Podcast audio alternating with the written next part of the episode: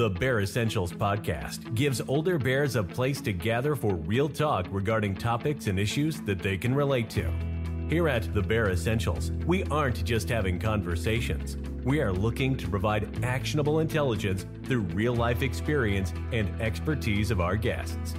Our mission is to build a strong community that elevates and motivates people to go beyond their limiting beliefs by helping them realize that getting older is not an excuse to hibernate on their goals, but a reason to work harder. Hi, everyone. Thanks for tuning in. I'm your host, Charles Wallace. Today's guest served his country as a member of the United States Marine Corps, and he continues to serve his community as he has been a law enforcement officer for over 20 years. And he's doing his very best to spread a message of positivity and help people smile about life. So without further ado, let's jump right into my interview with Banning Sweatland. But first, a word from our sponsor. The Bear Essentials podcast is sponsored by Fire Beast Jerky. With flavors ranging from tropical flair to sweet reaper, Fire Beast has something for all jerky lovers. And with over 30 years of experience making small batch big flavor jerky, Fire Beast is sure to deliver quality, affordable jerky directly to your doorstep anywhere in America. So head on over to firebeastjerky.com and be sure to use code BEAR10 at checkout and receive 10% off your order from Firebeast, the heat that is sweet. Hey Banning, thanks for joining. How you doing today? I'm doing great, sir. I appreciate the invite to come on your show. Oh man, the privilege. It's a it's a privilege for me to have you on. I'm a huge supporter of police and military. I can't thank you all enough for what you guys do and what you what you put at risk. So so thank you for that right up front. Um, could you introduce yourself to the audience, please? Uh, absolutely. My name is Banning Sweatland. Uh, I currently work in North Texas as a uh, county uh, deputy sheriff. I've been in law enforcement now for 21 years, and before getting into law enforcement, uh, I spent four years in the United States Marine Corps. So Banning, based on that, I guess. I'll just I'll just start with this actually. So has has wanting to serve others has that been something that you've always wanted to do even from a younger age or was it something that you kind of grew into? You know it was uh, the, the the earliest memory i had of, of wanting to serve or or at least being law enforcement was around uh, five or six years old. And uh, recall myself uh, writing my my grandmother's citations for vacuuming too fast uh, out in Big Spring, Texas, uh, thinking that that law enforcement was going to be my gig, not knowing that I would actually get into it, but I uh, sure enough did. My family always reminds me it was a a reunion that we were having or a Christmas gathering when I did the uh, citing her for vacuuming too fast. Obviously, it was a joke on on my side, but uh, it kind of stuck with me uh, throughout these years, and I'm, I'm constantly reminded of that of that day. And but so yes, a very very early age that I wanted to get into law enforcement. I'm so glad that I, I stayed with that dream. All right, so I have to ask you: Are those tickets outstanding, or did you pay up?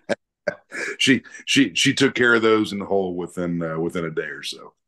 Nice, nice. Well, and now um, I'm surprised you didn't cut her a break being your grandmother, but I guess hey, you, you break the law, you have to pay the price, right, man? Um, you bet. You no, bet. that's fantastic. So, as far as the military, uh, what did you go in right out of high school? Were you were you young when you went in the military? I, I did. So I I went to basic training. I went to Parris Island uh, in the Marine Corps. I was recruited east of the Mississippi.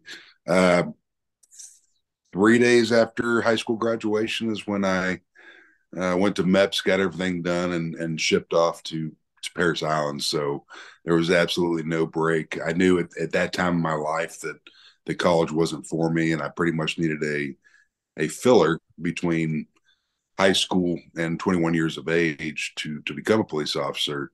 And I thought, you know, nothing better than to serve our country. Not really knowing what the, the Marine Corps was all about until I got there. Uh, wanting to serve our country until I was old enough to take a role in law enforcement. So Banning, when as far as your military service, where did you end up? Were you have you were you uh where at? Were you overseas? What so basically when I when I went in, um I, I joined as uh they basically they laid out a deal in front of me, the recruiter did, and he said, you know what, you know, they hundreds of jobs on there, what do you want? Uh, he said, due to your due to your ASVAB score, you can pretty much you know take what what position you want as long as you can get through that training of whatever it is. And I said, well, what's the, what's the hardest right now? And I had this big thing to, uh, I think I was trying to prove things to myself and to, to other people that since I wasn't going to college, I could do a, a hard role in the military. Well, you told me that uh, Marine Corps Security Force Company was a, a high washout rate. Um, so I ended up going to Marine Corps Security Force Company, which uh, it's up in Chesapeake, Virginia, where the training is at. And then I was actually stationed stateside my entire my entire tour. So I never had I don't have any uh, hero missions of going overseas over in the over in the sandbox and doing anything. I I was in during uh, uh, peacetime, mm-hmm. so I got out uh, two weeks before the towers got hit. Um, I don't I I got a lot of really neat training that was able to transition for me uh, into law enforcement, and I'm able to take that training and and uh, implement that on new officers that whoever I train. So uh, no no amazing stories or anything like that. No, I mean just just doing what you did. Can we talk? I want to touch on one thing though. You said you were you were you were looking for the hardest thing to do, and and that's I I literally I I have a lot of people on. We talk about mindset and things like that. So sure. has when you're in law enforcement trying to you know help teach others things like that is mindset is it something that you've always carried with you from that training that you're really trying to instill in others and and push them to do harder things? It is. Uh, you know, I got to experience early on in my law enforcement career that if if you don't have the the proper mindset and you go into a stressful situation, uh, there's a lot of things that your that your body's not going to pick up on from hearing to seeing uh, movements from people. If you, if you don't have the right mindset and you're not there 100 percent it, it can really mess with you in the moment and uh, possibly get you injured or you being a law enforcement officer injuring somebody else. So absolutely mindset is absolute key. And I did learn a lot of mindset in the Marine Corps. Um, however, I developed my own uh, thought process, if you will, for going to a priority one call. Uh, that's hard to transition to another person. However, I just tell them what I do on the way to the call that that helps me cope with what may or what's about to happen to help me take care of that stress. I want to unpack that a little bit because it's something interesting you said. So, even for me, when I think about mindset, and I think for most people, when we talk about mindset, we we think about the just the real gritty part of it, right? Like having that mindset that you're able to to do hard things and things like that. You you touched on something there that I don't think people really connect with mindset, and it was more about just i would say like an overall thing right you mentioned some things about having a mindset for the situation right like i think could you jump into that a little more like when you say that is it I, it doesn't sound to me like it's just this gritty tough mindset there's there's more to it and I, could you explain that a little more sure uh, so i'm definitely not a doctor or, or a psychiatrist psychologist but i know about my body to be able to operate efficiently, I've got to be able to have enough oxygen on board. Um, obviously, you have to feed a machine, you have to fuel a machine, uh, do what you have to do. But if you don't have enough oxygen on board, things are going to start shutting down. Um, so when I have rookies and I'm doing certain sets of training in a, an abandoned building, if we're doing active shooter scenarios or or just just any priority one type call to where your body's going to go to into fight or flight i can sit there and physically see when that switch flips inside of a rookie to where they are no longer taking anything in uh, audibly uh, they're not putting anything out verbally. They've gone into essentially fight or flight and they're a sitting duck. I mean there's so many different uh, names you could call it. But what I personally use is if I know that I'm going to a bad situation, uh, an example, uh, dispatch is sending you to a family violence call or a family domestic, and they're telling you that weapons are involved, the neighbors are reporting, uh, people hearing hits or people up against the wall, or even sometimes we've gone to these to where you know you're hearing gunshots. Uh, so you're obviously going to something that you may not make it home to if you don't play your cards right, and use all the training that you've received within your law enforcement career. So what I do is, and and I'm going to tell you, I, I, hate the use of this name, but tactical breathing. Mm-hmm. So you have box breathing or tactical breathing, and that's something to where uh, for your for your listeners and people that are watching this, hundreds of different free apps on Apple, uh, all the different app stores that you can go to. I mean, you don't have to pay for it, but it teaches you how to control your breathing, to reoxygenate your body. And what it's going to do, it's going to it's going to lower your blood pressure, it's going to lower your heart rate. And once you do all that, you're gonna you're gonna regain your your fine motor skills. And obviously, as a law enforcement officer, you may or may not have to to retrieve your firearm uh, in a bad situation, or use a taser, or or go what I call hands on with somebody to control their movements uh, to not hurt themselves anymore, or hurt anybody else. And you need those fine motor skills, and you have to be able to communicate with people. Um, and we have to make sure we do it without hurting them. So when you do box breathing and tactical breathing on a way to a certain situation, it's going to keep all that stuff lower. You're going to be a much calmer person when you get on scene. When you're speaking on the radio, you're a lot more uh, cool, collect. People can understand you, and people that are running to you hear you're calm within the storm, and they're going to slow their roll a little bit and get there safer, and they're going to be calmer. I've been doing this for 21 years. I've seen both sides of that coin several times. And I'm going to tell you, box breathing, tactical breathing, whatever you want to call it, is my uh, medicine, if you will, to keep people calm in a bad situation. Man, I think that's such valuable advice, even for banning, as you're saying, and I'm sitting here thinking of just people outside of law enforcement, right? Just in our everyday lives, right? Like, sure. we we all encounter situations every every day where I feel that that could come in handy. It doesn't have to be you know law enforcement, military. That that could really really come in handy, I, I believe. And um, you said you said a couple other things there that I definitely want to talk about. And the one that stuck out with me is, and I mean, I'll just say it. I mean, I've never met you in person, but you're obviously a big man. You're you're much bigger than myself, but the fact that you know, I would assume like somebody sees you, maybe they're more willing to comply, right? But the fact that you state right off the bat, like, we don't want to hurt anybody, mm-hmm. is that something that you've really carried on with you from the beginning? Because I, I do think certain times it's unfortunate, right? There's probably people who who join police force that they're they're more in it to I'll say it, they're out there to kick ass, right? That's what they want to sure. do. Sure. Hearing somebody like you with the calmness and the level headedness say that, I mean, is that something you're you're doing yourself, obviously, but you're really trying to get across to anyone you're training? it, it is. Uh,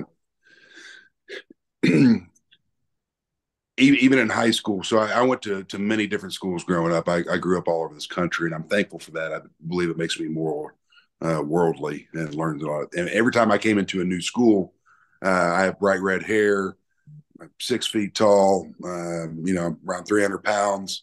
So whoever your big athletic guy, or I'm going to say it, girl, that kind of was the bully or or whatnot in the school system, um, they saw me come in, and sometimes they would look at me as a threat.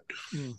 Even though I, am not doing anything to provoke them, I'm coming to school and going home. I, I try to, you know, or athletics or whatever it was. So it seems like I was challenged in several different schools growing up. It, it stopped uh, getting into high school. Um, guys and gals just didn't didn't challenge me as much then, and I'm, and I'm thankful for them that they didn't. I, I, hate hurting somebody. That's the last thing I want to do. But yes, uh, anytime I'm training officers uh, that that come to me for for training, it's it's we can do so much more with our mind and our mouth and our heart uh, without the brawn. I mean, obviously, it's it's it's good to be in shape.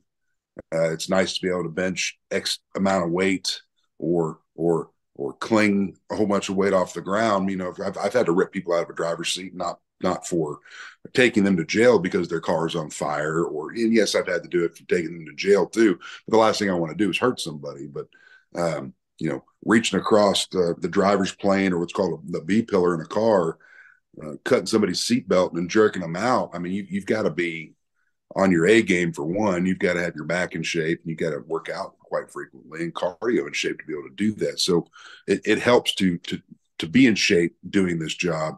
But when it actually comes down to you know, quote unquote talking somebody off the ledge, um, your mouth, uh, whatever psychology you've learned growing up uh, in your home situation is really going to help you.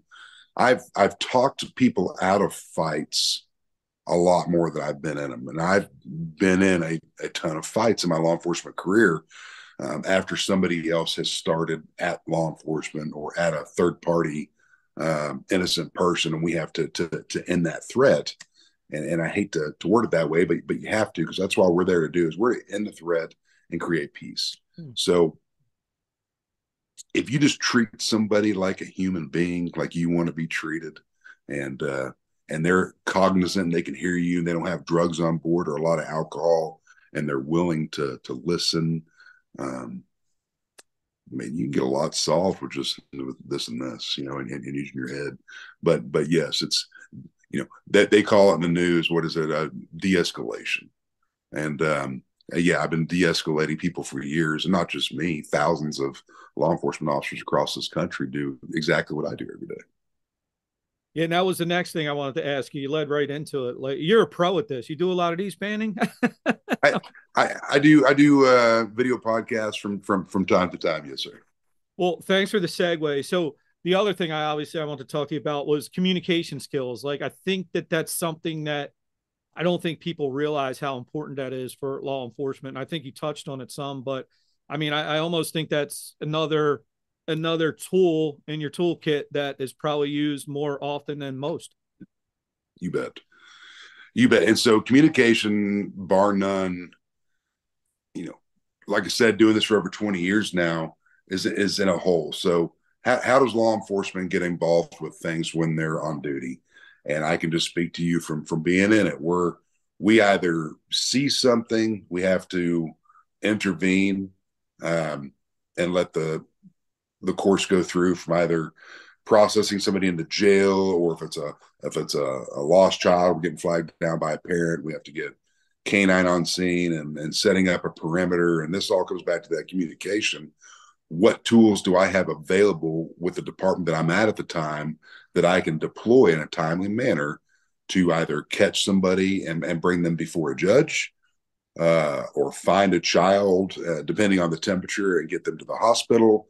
Um, so communication is key, but that, that that's also a full circle.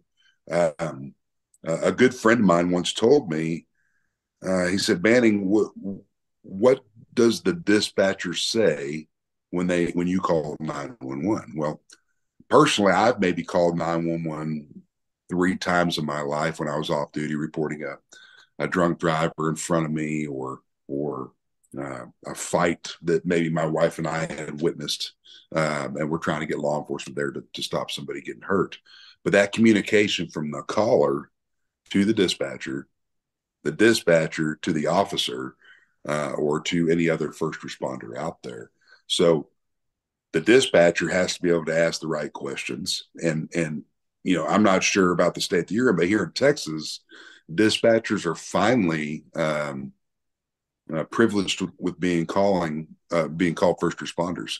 So for many many years, they were they were in the same classification as a taxi cab dispatcher in the city of New York. Mm. That's how legislators looked at 911 dispatchers. Well, at least in Texas, and I think we're, we're leading the way on it, they're actually classifying them as first responders. There's a lot of them that do EMD, which is emergency medical dispatch, saving a life over the phone, instructing somebody through CPR, et cetera, et cetera. I could go down that mm-hmm. rabbit hole, but I'm not going to. But just back to the communication realm of this, the dispatcher has got to ask the right questions.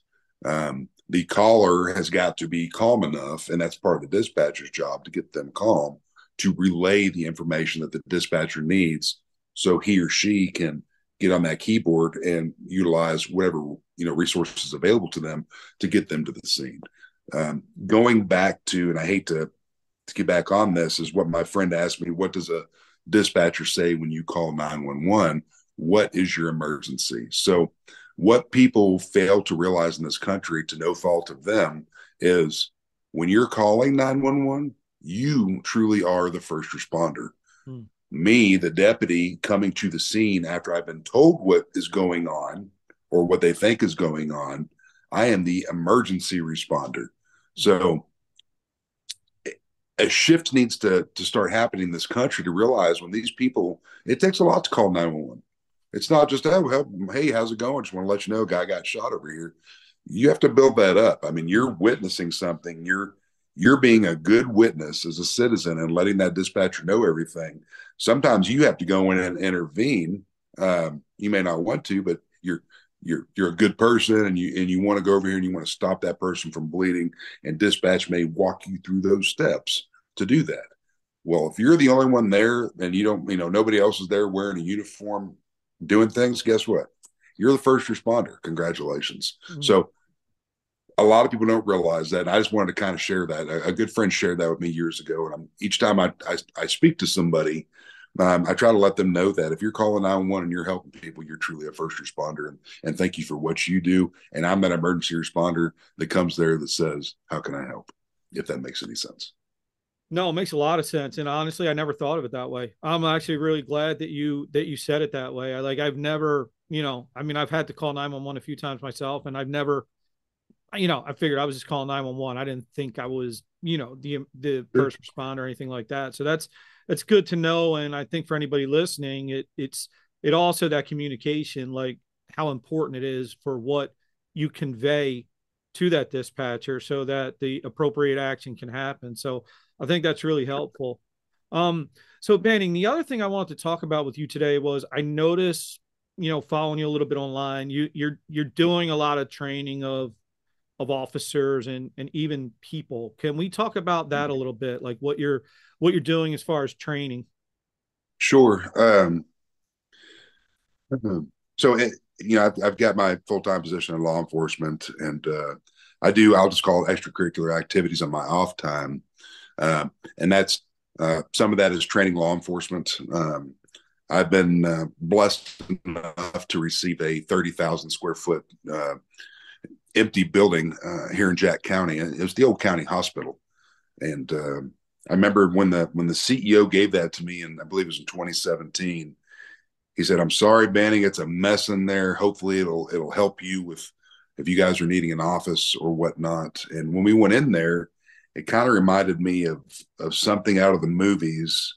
Um, if somebody was trying to recreate a, and I hate to to to think of this word, but uh, a school shooting mm. or um, a shooting in a hospital it was there was there was you know dust on the floor, desks were kicked over, uh, wires were pulled out of the walls, and, and, all that means is is they they moved, they moved from an old building, mm. they moved into a new building, they left some stuff that they didn't need, and the hospital still owned it, so they weren't in a hurry of of getting some things out. Mm. And I loved it. We left it exactly how it was. Uh, we were able to set up one of the wings like a school, another wing like a church, uh, and for uh, some different different training. We, we set it up in another way that I'm not really going to go into on video, uh, just to prepare people for bad situations. And, and, and you know one of the things I do is is in the Lone Star State here in Texas. Um, the governor has helped tremendously in this is getting the the teachers ones that can psychologically physically and uh, are willing to volunteer, we will we will arm the teacher if they go through the correct training. So I've got a, a company that that is that does that, participates in that, whatever you want to talk about. Um, and we've worked with several districts uh, across the state. I'm not going to go into the districts that that we work with, but what all we essentially do and the instructors essentially do is is make sure that that uh, male or female uh, teacher that's going to be with our next generation is capable of handling a firearm. Um, after they've gone through uh, mental screenings, they come to us, and not everybody makes it through the training. I mean, we we treat these teachers as we do law enforcement. So we're going to make sure that they can handle themselves on the range, and then we go to that what I was telling you, the hospital, and go through a ton of scenarios uh, to make sure that they can truly uh, protect our next generation. And there's been some in training to where in the beginning they they started this long process thinking that that they're the ones that are meant to do this. And once we put them into a stress test or a real life scenario, they look at me and say, I am not the one that's meant to. And I would prefer that to occur in training than when we mm-hmm. deploy them back in their schools and they're doing what something I can't do. And I, I appreciate the heck out of teachers is, is teaching the next generation. And if the cucka hits the fan, so to speak, they're going mm-hmm. to be able to protect the next generation. So we put them through a, a, lot of drills, and and that's that's that's some of the things that that Banning does uh, on the side for training. And I think I know I know I read that you did that, and I I was I thought that was fantastic because I've always I've always thought about that, and you know, obviously, when you hear these tragic situations, you you can't help but think if that was your child, if you were if you were a teacher in that situation, how would you react? Um, sure so, Banning, I know part of it, obviously, a lot of people probably hear this and think they hear firearms right away with teachers. I guess, though, I would expect, I would suspect that there's more to it than that, right? There's probably like more tactical awareness, maybe that I'll call it, that maybe can, you know, if they're able to, to your point, breathe, get get themselves thinking right, right? Maybe it doesn't even come to that. Maybe they're able to protect in a way before they even have to, you know, use the firearm. So is that part of it also? there is. So, um, you know, not to expose the, the, the tactical readiness of our teachers in, in the state of Texas, uh, and every district, and that's what's great. It's a it's an ISD, so mm. it's an independent district. Uh, they can incorporate whatever training that they see fit for their campuses uh, within their control. Mm. So a lot of the ones that we work with the armed teachers are using that gun in a last minute, last ditch effort of you've cornered us. You're not hurting these kids. I'm a mama bear, papa bear of this classroom. You're going down before they are. Mm. So there's a lot of other things that go into to place before these teachers are going to pull that out in some districts. There's some districts that are very proactive and at the first sound of, they're going to eliminate that threat and they initiate the training for it. They train on a regular they they train more than a lot of law enforcement agencies do and and I applaud the heck of them uh, for that.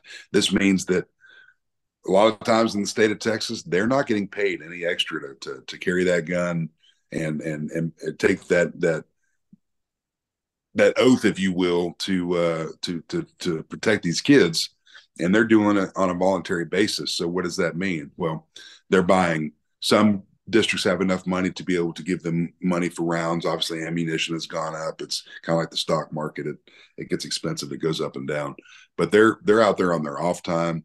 I've had uh, many North Texas teachers reach out to me, knowing that that I have access to different ranges uh, in the area, and they just want to pick my brain while they're shooting on the firing line and, and maybe get a couple scenarios thrown at them.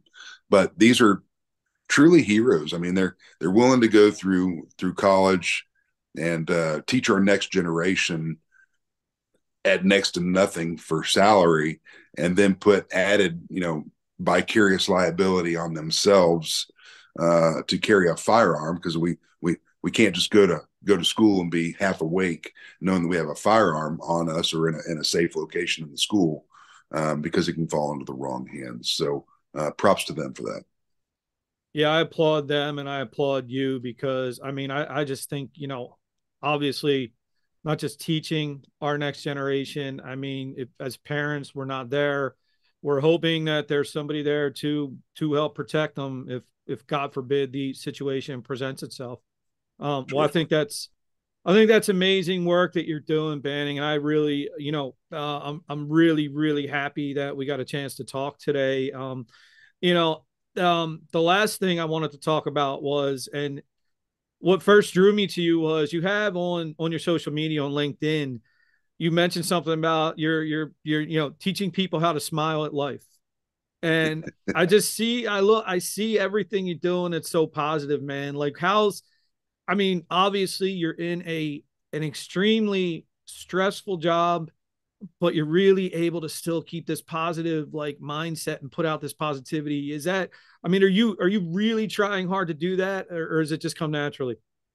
You know, it, it, it didn't, it didn't come naturally for years. And, uh, and this job, you can, you can, you can, you know, I retired from a larger uh, agency down in the Dallas Fort Worth area and I would find myself coming home to my to my wife, who is a 911 dispatcher.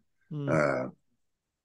Uh, um, and and like, man, it's just such a horrible night. It may be six in the morning. I just got off of work, but I'm going to go to the beer, and I'm gonna I'm going to go to the fridge and get a beer, or I'm going to because I don't want to think about what happened last night, and I don't want to to to talk to my wife about it, because I don't want to get her sad, and mm. and um, and then I throughout the years of, of learning I finally started realizing when I come home and speak to my wife, who also has a stressful job.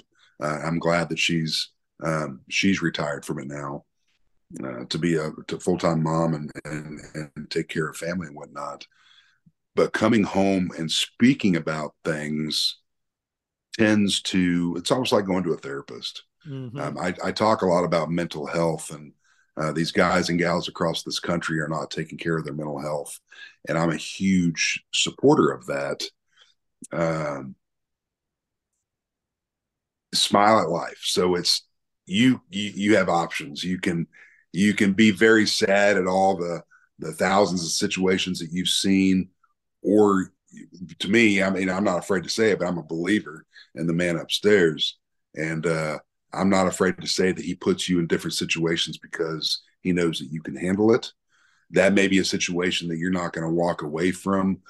Um, but guess what? As a law enforcement officer, you are expendable. It's very sad, but you are there to protect lives. And sometimes when you protect lives, your life ends. Mm. So why go out of this world if if it's your time upset, depressed? You know, I wake up every day uh, proud that the three of my children have, you know, ten fingers and ten toes, and and uh, uh, there's nothing seriously medically wrong with them. Uh, my oldest just got his driver's license, and I just gave him my old truck. Mm. Um, I'm sitting back protecting other people's families, and then I get to come home and watch my family grow as well.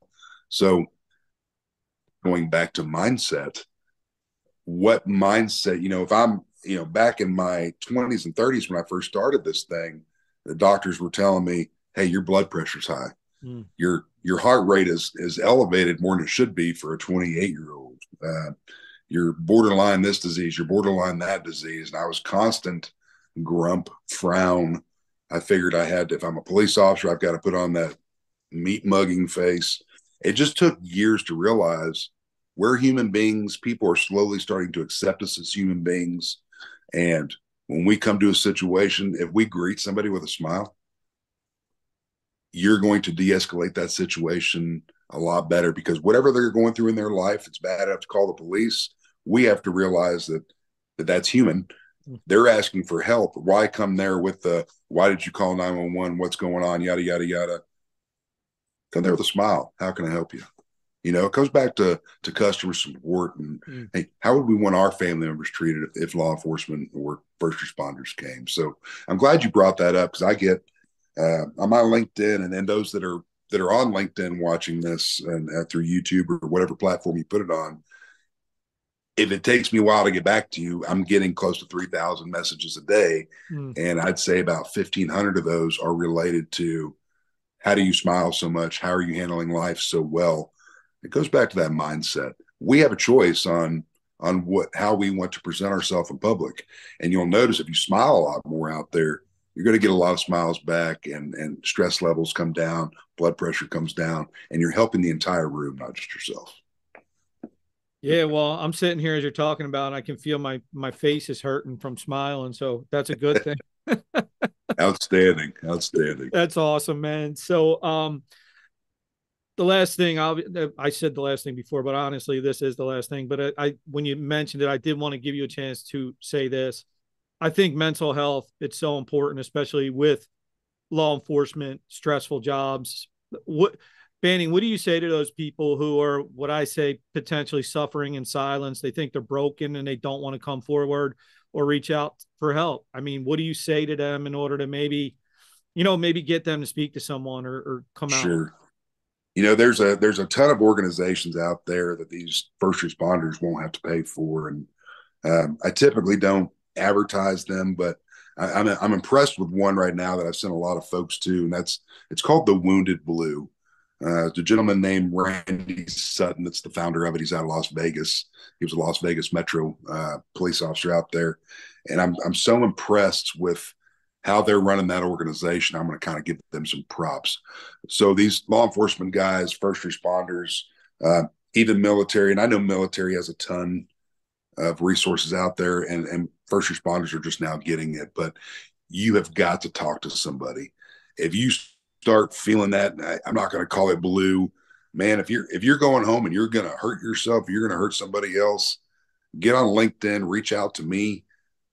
I'll put you direct. I mean, I will have you in contact with somebody within a, just a few short minutes, and you're going to start seeing your life turn back to normal when you start unpacking what's going on in your head. I've experienced it. I've gotten help. I'm not afraid to tell anybody that.